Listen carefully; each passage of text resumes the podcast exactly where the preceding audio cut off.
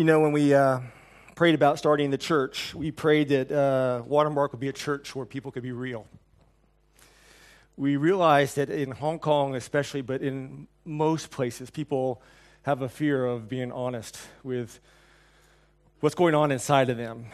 We wanted a church, we prayed for a church, we trusted the Lord for a church where people could be known, it's one of the reasons you have a name tag on. The other reason is I have a terrible memory. So it helps me to know your name when we look at everybody. But we wanted to know and have a church where people could know your name, where everyone would know you, where everybody would know a part of your story. They would know what's going on and they could be praying for you and be a part of those things. And we realized that so often it's easy to wear a mask and not be known and not be real and not be authentic. And it's one of the things that we prize the most in the churches is authenticity and realism. We also kind of prize rawness and things like that. But we prayed that Watermark would be a place where you would feel safe, um, that you would know that it's okay to be broken, that it'd be okay to share those things, that you would know that even as the pastors share stories about themselves sometimes, because that's the only stories we know, and they're the ones that God used in our lives, that it, it doesn't mean that we're not broken. It probably means that we're the most broken people here, and that's that's what you need to know, right? So it was uh, 1982. I was in college, so I don't want to hear who was born at that time. so I'm not going to ask you to stand up if you're alive in 1982. And I went to university uh, for two main reasons. One reason is I really wanted to be a trauma doctor. I love medicine. I still love medicine. I wanted to be worked in an ER for a couple years, and I wanted to be a trauma doctor and fight death. I also went to the university because I wanted to date cute girls. Now, my university, I think, has the most beautiful girls in the Southeast Conference and in probably America. They're all Southern Belles and just, they're, they're really amazing. Um, not as good as my wife, but they're, they're pretty hot. And my wife is hot too. So just, I think my wife is hot, so you can just know that. Uh, anyway, but I mostly went to, to school because I wanted to be a doctor. Um, and I'll never forget the day I was uh, in my organic chemistry class, and we were studying uh, the uh, atomic element table. And we got to atomic element number three. Now, if you know what atomic element number three is, you are a nerd, just like I am. So don't wiki it up, but it's, it's the, the element lithium. And the teacher started talking about it, and he said that's from lithos, which is Greek for uh, stone or rock. And and it, and it derives a word called lithostratos. Does anybody know what lithostratos is? And no one knew because it's a, it's a biblical term. It's only used once in the Bible, and it was actually the place where Pilate stood when he pronounced judgment on Christ. It's, in Hebrew, it's called Gabbatha, but in, in, in Greek, it's lithostratos. And, and no one knew that. And then he started talking. He says, Are there any Christians in here? And I thought, well, this is, sounds like it's a pretty interesting thing. He brings up lithostratos and Christ, and you know, but I, I raised my hand. There's about 45 of us. We were pre med students and some nurses. And I raised my hand, and a little girl raised her hand. And so two of us raised our hands. And he didn't pick on the little girl, but he, he picked on me. And he asked me to stand up. And in the middle of the class of all these students who were my peers that we were going to go through the next couple years and be doctors together and nurses that were going to work with us, he just ripped into me like out of control. I mean, how can you be so stupid? How can you be so dumb? This is a place of higher education and learning. How can you believe in God? You, you have to be one of the most foolish people I ever know. And I'm just sitting there, and it seems like it's like 30, 30 minutes, right? It's like, I'm like, oh my gosh. It was probably only like two minutes. But I just got ripped up and down, and I'm sure I was walking funny because my butt just got chewed off, and it was just, it was, I, I, I don't know if I can say butt in church, but I just did. Um, but it, I, was, I was hurting, and I almost wanted to throw up. And at the end of the time, he's looked at me and he said, You know, I can guarantee you that there's no way you're going to get into medical school if you keep this worldview. I will make it my mission in life to make sure you don't get to medical school. And he could do that because he was actually on the board for my school who pre interviewed the medical school students, so his recommendation meant a lot. And I walked away, and I felt like my whole world was just kind of crumbling, right? I just falling apart. And I felt like that scene in Top Gun when Goose and Maverick make a dumb mistake in their airplane and they're about to get fired, you know, kicked out of the Navy. And Goose is sitting there going, okay, what's the name of that truck driving school? What's, it, what's the address for that? I need to call them up because I need to be a truck driver. I felt like that. I felt like, okay, I need to probably look for another job because there's no way I'm going to be a doctor ever. and I went home and I had two roommates who were Christians and they're so blunt. which you kind of like. And they weren't even Australian. They were Americans and they were blunt, which is, or South Africans, right? So that's one of the things I love about South Africans and Australians. They're blunt, and that's why two of them are elders. And I started sharing these things, and Uncle, like we call him Uncle Milton, Milton looked at me and he goes, Does that surprise you? And I said, Yeah, it does. It makes me angry. And he goes, Why? And I thought about it for a second. I said, Well, you know, because I've been walking with the Lord all this time. I've been walking with God all this time, and I cannot believe God would do something like that to me. Surely God would look after me. And the moment I said that, it's like a ton of bricks hit me. And I realized that at that moment in my life, I was a Christian. I was living for God, not because God was beautiful, not because He was amazing, not because of the cross, not because of all the things He's done for me, but I was living for God because of the things He would do for me or that I wanted Him to do. I was actually using God like Santa Claus. And that was one of these aha moments for me. And I realized, what am I going to do with my faith? And is my faith a real faith or is my faith a convenient faith? Now, I've had a lot of experiences like that since then because I am a slow learner. You can ask my wife and my kids. Um, but God continually brings me back to that idea of why am I walking with the Lord and why am I serving Him? Is it because I can get things out of Him and from Him, or is it because He's amazing and awesome and He's done everything for us. And He deserves our praise. Even if He gives us nothing, He deserves everything because He's already given us eternity.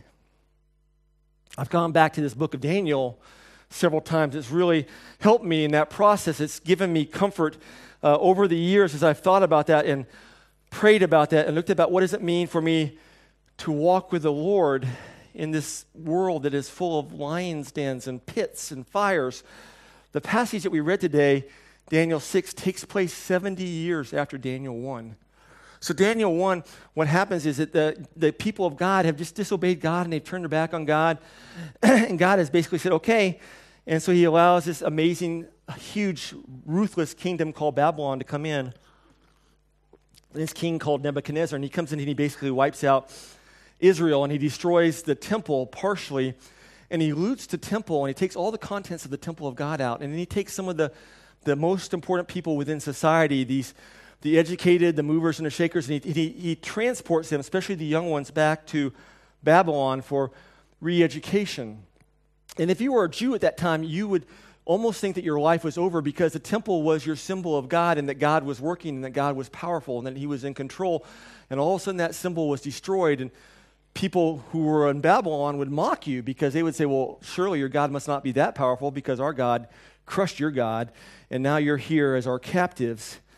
And these four boys come back, and one of them's name is Daniel, and the other one's name is Hananiah, and, and Mishael, and Azariah. They're given different names Meshach, Abednego, and, and Shadrach. And they're brought to this foreign kingdom, and they're raised in the foreign ways. And what you see in Daniel 1 is immediately these guys, they're probably about 13 years old they're given a choice, and the choice is are they going to assimilate to the culture around them? Are they going to be like the culture around them? Or are they going to choose to honor the Lord? Are they going to walk with God? Are they going to make choices that uh, bring glory to the Lord? And they do it incredibly wisely. When we get to Daniel 6, Daniel is probably 85 years old now. So it's amazing because you think Daniel is just really going fast and it's all, but you know, the time between Daniel 1 and Daniel 6 is 70 years. And we know very little about his life. He just woke up and he went to work and he was faithful and he prayed and he went up and he slept and he woke up and he went to work and he was faithful and he prayed. And so his life is a lot like most of our lives. It's pretty simple and mundane and routine, and he just followed that same routine. But in Daniel 6, uh, a, a, new king comes in, the, the, king of the Persians and, and the Medes. You read about it in chapter 5. And this Darius, at the age of 65, uh, kills uh, the son of Nebuchadnezzar and he takes over the kingdom and he's trying to control this massive kingdom. It's the largest in the world at that time, it, it encompasses everything. And this new king, Darius, looks at Daniel and he sees something different in Daniel. He sees this love for the, the city, because most people, when they're taken captive, don't love the city. They, they, they despise their captors, they despise the city. But Daniel actually loves the city, and he's trying to fix the city and help the city and be useful. They see, he sees his character, he sees that he's, he's blameless, and then he's, he has integrity. They, see, he, they sees that he loves the Lord, a God that he thought he had conquered. And, and, and so Daniel is just doing some amazing things. And so, what I want to look at in this passage, really, just in a short time, are three things that continue to stick out to me as I struggle with my selfishness. As I struggle with my wanting to use God instead of worship Him. The things, the things that stick out to me are just basically the world's view of us as God's people. And then Daniel's response to the, the plot against him. And then God. Where's God in all of this? So the world's view of us Daniel's response to this decree, which is horrific, and just where's God in the process of this? And the first thing that's been sticking out to me over these years is that when you read Daniel 6 and almost all of the scripture, you realize that the world around us doesn't understand us at all. I mean, if you're a Christian in here and you're trying to talk to your people in your workplace as you would to other Christians and show them the values and the ideas and the heart and the morals and all the things that are important to us as Christians, they're going to look at you like you're, you're an idiot. They're not going to understand those things at all. They're going to be looking at you like you're a crazy person. And if you're a Christian, if you're not a Christian in here, you're here and we're really glad you're here and you're just kind of watching Christians and see what we're all about, you probably think that we're idiots. And you probably think that we're foolish. I mean, we're here on Sunday, this great day, and we could be out playing rugby or doing something else on our one day off, but we're here in this community. And so you're probably trying to figure out what's going on. And in the Bible and the passage says that when people look at us, it, it drives them crazy. It drives them crazy. They don't understand it, or it makes them pity us. It makes them feel sorry for Christians. Or sometimes in this passage, what it does is it makes them want to destroy us. And the passage says that these 120 other men look at what's going on and they know that this promotion is coming and they don't like Daniel. And they know that if Daniel is promoted, the end of their life, the end of their livelihood, the end of the money they make, all the things they do is going to stop because this guy is different and he's so different they don't understand him. So they want on a search to see if they can find anything against him. And have you ever thought about that? There's 120 men overturning every stone in his life. Now, what would that look like in your life?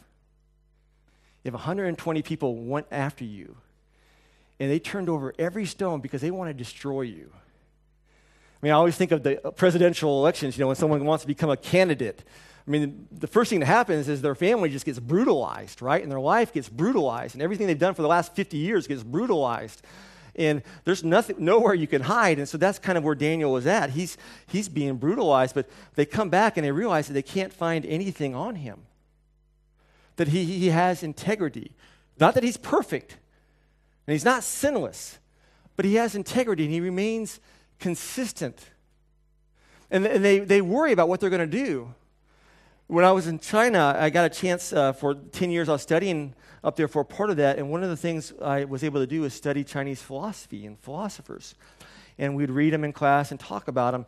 And one of the guys that stuck out to me the most, because I think he was so different than everybody else, is a guy named Han Fei. And Han Fei, which makes him different as a philosopher, is this that almost all the other Chinese philosophers would say that man is basically good.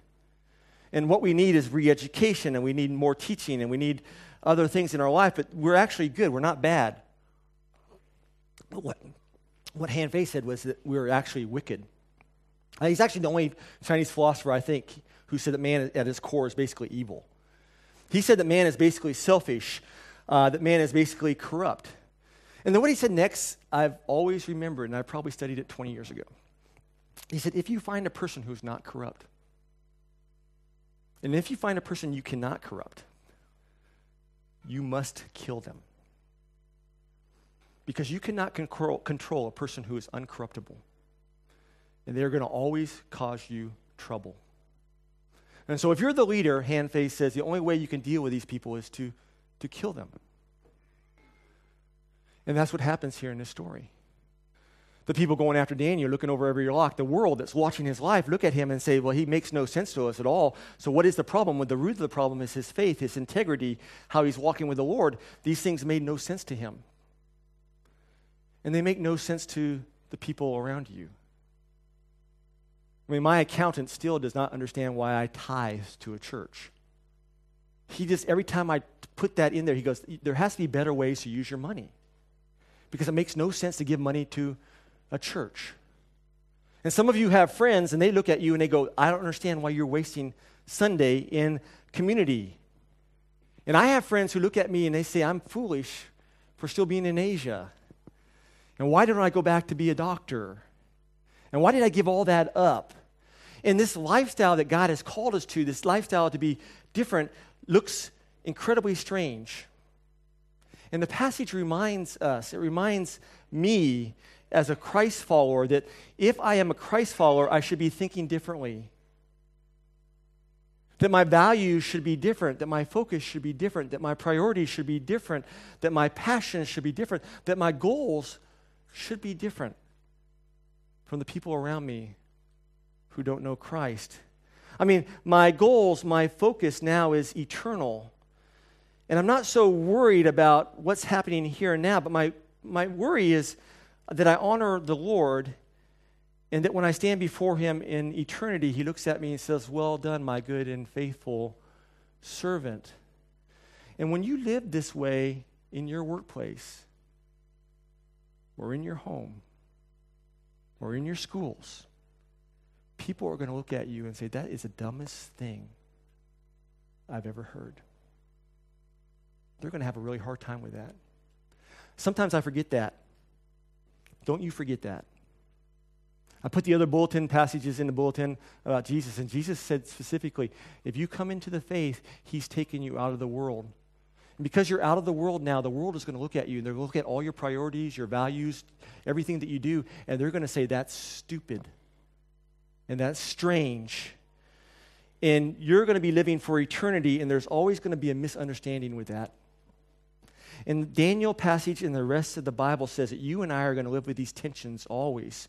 We're going to live with eternal tensions, with temporal tensions. And as we try to live out our life, people around us are going to think we are stupid. And I just want to tell you one thing, guys. It's okay to be stupid for God. If you're obeying the Lord, it's okay to be stupid. Because you have a different focus, you have a different priorities. And if you don't look stupid, it might mean that we're not living the way that God wants us to live. The next thing that sticks out in this passage, and I continue to be drawn towards, is just Daniel's response. You look at it in verse 10. Daniel knew what was going to happen. He knew that people were going against him. He knew the decree had been signed. He knew the consequences of breaking the, the law. He probably was smart enough to know what had happened after hearing all these things. And he had a choice. And his choice is a choice that I continually have and that we continually have. And his choice is this Does he change? Does he change his character in the workplace when people are getting bashed and he doesn't want to get bashed? Does he change his habits when everybody else thinks taking a break is foolish or doing something different without being on your Blackberry makes no sense? Does he change his lifestyle?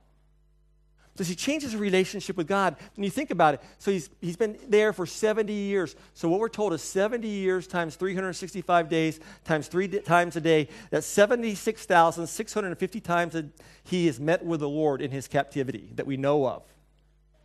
Now, he's only asked to stop praying for 30 days. So that's only 90 times. So 90 times against 76,650 times isn't a lot. And he knows that people are watching him, and he could, he could stop. He, he could change how he prays, you know? Sometimes I'm so self conscious, I don't do this but I say, Dear Lord, thank you for this day. Everything's great. People are watching me. I don't want to look like an idiot. We love you. We need you. Amen. I mean, he, he, could, he could do that, right? He, he could find a different place to pray. He could find a more private place to pray. I mean, if I were Daniel and I've been thinking about this all my life, I would think, you know, I would have either gone to the king to complain or I would have rationalized to myself. I would have said something like this God, I know there's no way you would have put me in this position of power and influence and authority to throw it all away. There's no way you would do that. There's no way you would ask me to throw all these things away. So there has to be something else that I could do. Have you ever said that? God, I know you've given me all these things and these things are happening, and for me to make this change, I know I might, I might lose everything. No way you want me to lose everything. For, for the gospel? No way. That's stupid. That's foolish. It's illogical because people will look at me and say, that's so dumb. But that might happen. And when you look at Daniel's life, he, he doesn't do any of those things. He just, in verse 10, he just obeys. He just goes and he prays. He just goes and trusts the Lord. The Hebrew and the Aramaic that he's writing, it just says that he just did what he always did. So for 70 years, he was walking with the Lord, and he just did what he had always done. So, my question to us is what would we have done?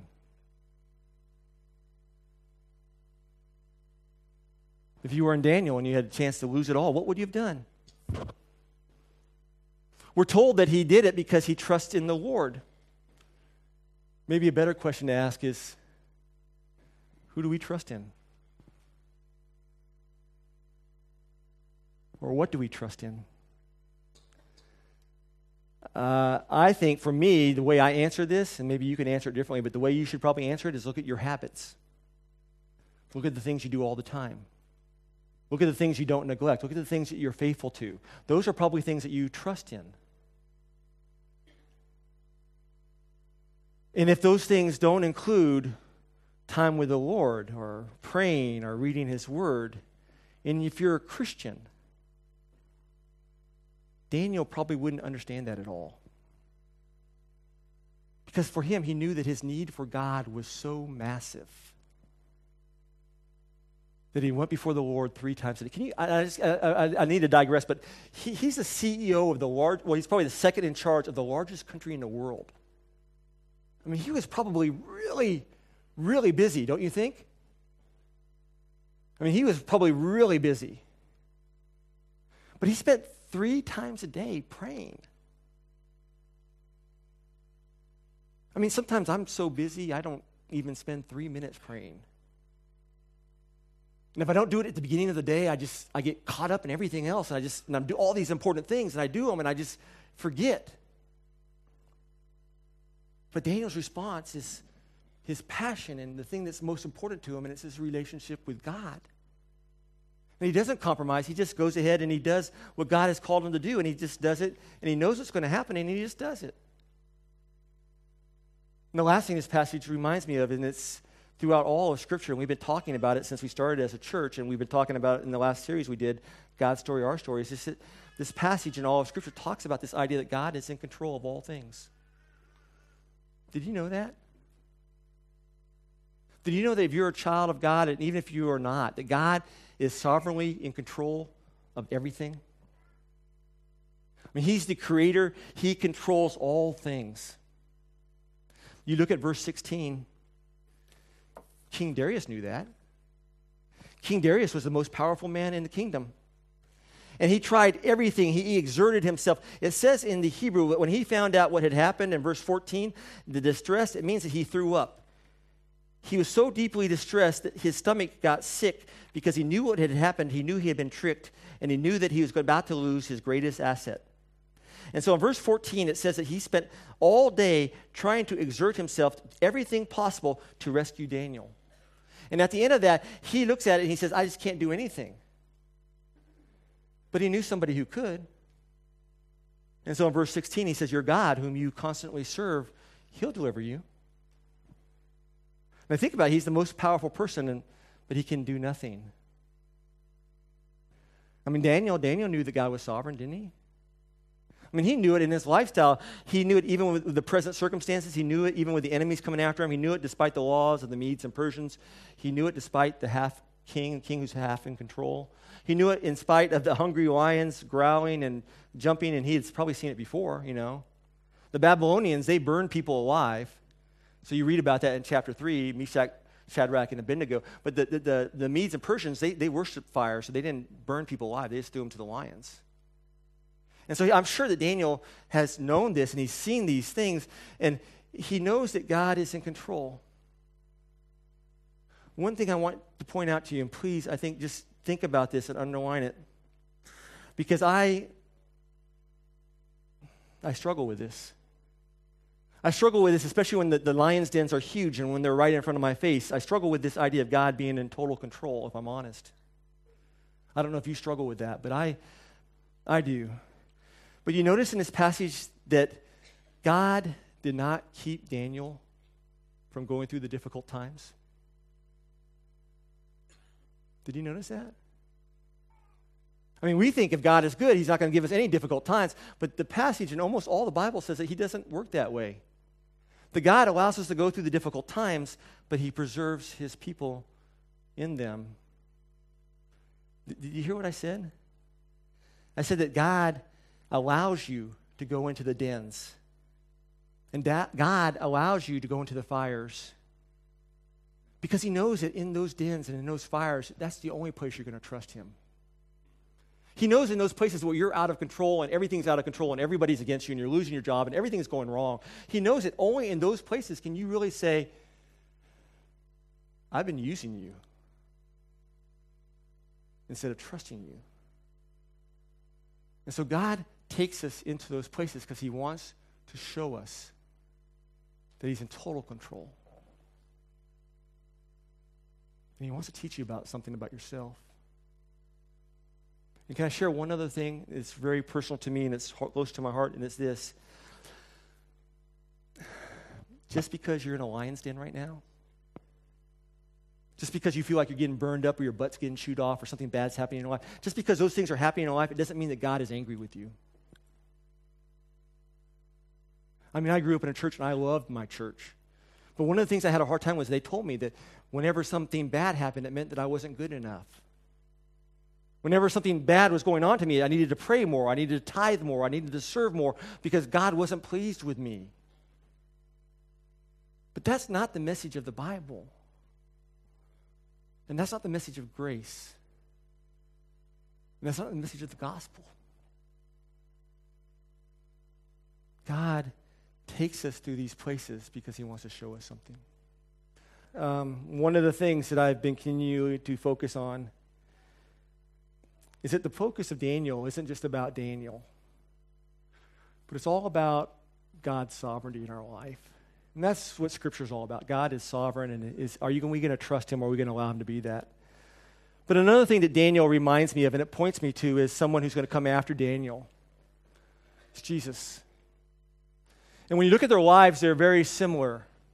They both came from a land that was far away to a foreign land. They both were treated and mistreated. They both had people that were envious and jealous of them. They both were falsely accused. And unlike Daniel, who was found blameless, Jesus was not just found blameless, but Jesus was found sinless. He was found perfect. They both were accused, and the men who were over them tried to free them. Pilate tried to free Christ, and he couldn't do it. Darius tried to free Daniel, and he couldn't do it. They both were thrown into a tomb, and they both had a seal placed over this tomb. But the difference is in verse 23 is that Daniel's taken out. And we're told that when Daniel comes out, he doesn't have any marks or scratches on him. He's perfect, just like the boys who went through the fire. You could even smell the fire on their clothes. And people go, It's a miracle. God's in control. But Jesus wasn't taken out. He, when he came out of it, he was filled with scars and bruises and holes. He, he died. And what this passage shows me and points me to, and what the rest of the scripture says, is that Christ died. He entered into the biggest lion's den, which is death and sin, and he died and he defeated it. And if we forget that on our journey, when we're going into our small lion's dens, we're going to be in trouble. But the message of the scripture is that Christ came, he faced all the things that you and I are going to face, and he went through it successfully and because he went through it successfully, you and I now, as his children, have this hope and this assurance that no matter what we go through, no matter how hard it is in your work right now, I don't know what lion's den you're in. Maybe it is your work. Maybe your boss is a jerk, your employees are jerks, your colleagues are jerks. Maybe they're out to kill you, they're out to get you out, they're out to get your job. Maybe the goals are wrong, the quotas are wrong, the finances are wrong. Maybe that's your lion's den. Maybe your lion's den is your family. There's, there's other believers and non believers in there, and there's tension, and you have, feel this loyalty. Do I go and bow down to the shrine in the house? And do I go sweep the tombs? And how do I show honor to my parents who want nothing to do with God. And every time I get together on Sunday after lunch for, for family times or the gatherings, it's not a fun time because all I do is I feel bad about the choices I've made, and they look at my siblings and say, Why can't you be more like them and honor your parents more? Maybe that is your lion's den. Or maybe your lion's den is school, and you have professors like I had who hated Christ. You know that guy, my first semester at Auburn? five A's and an F. Organic chemistry failed me. I never saw my grades, never saw my papers. And he made it his job to destroy me for the next four years. The amazing thing is that, that almost that exact same week, another teacher did almost the exact same thing. And I dumbly did the exact same thing. And he went after me, but then afterwards he came up and he said to me, I'm a Christian too. And I wanted to see how you would react.